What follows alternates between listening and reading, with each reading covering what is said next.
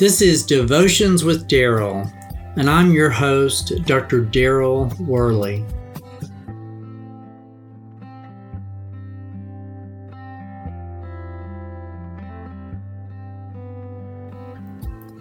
When people sign up to serve in one of the branches of the U.S. military, they're given government owned equipment.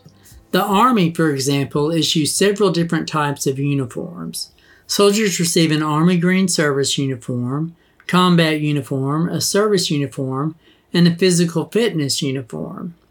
Moreover, the soldiers operate government owned equipment.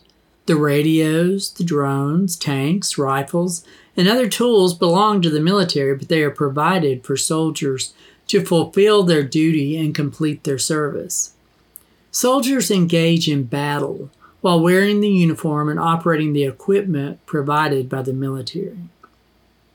Similarly, God has provided the uniform and operating and, and the operating equipment for Christians just the same to stand firm in spiritual battles.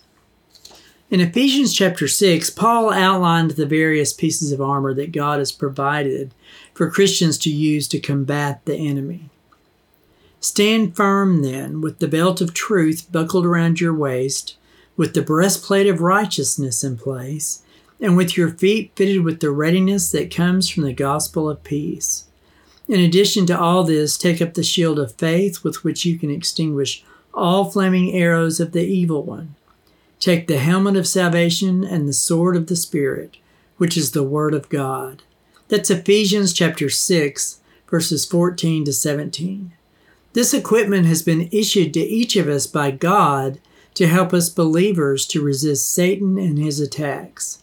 Paul mentioned the following items the belt of truth, the breastplate of righteousness, the gospel sandal the gospel sandals of peace, the shield of faith, and the helmet of salvation, as well as the sword of the Spirit. As a Christian, we do not have the strength or the resources to resist Satan on our own. But by using the resources that God has provided for us, we can stand up to Satan with the help of God. Just like David stood against Goliath with God's help, we too can stand up against Satan. These tools give us the ability to fight along with God and be successful in defeating Satan and sin. It is important that we put on the full armor of God each and every day in order to face the battles that will be confronting us.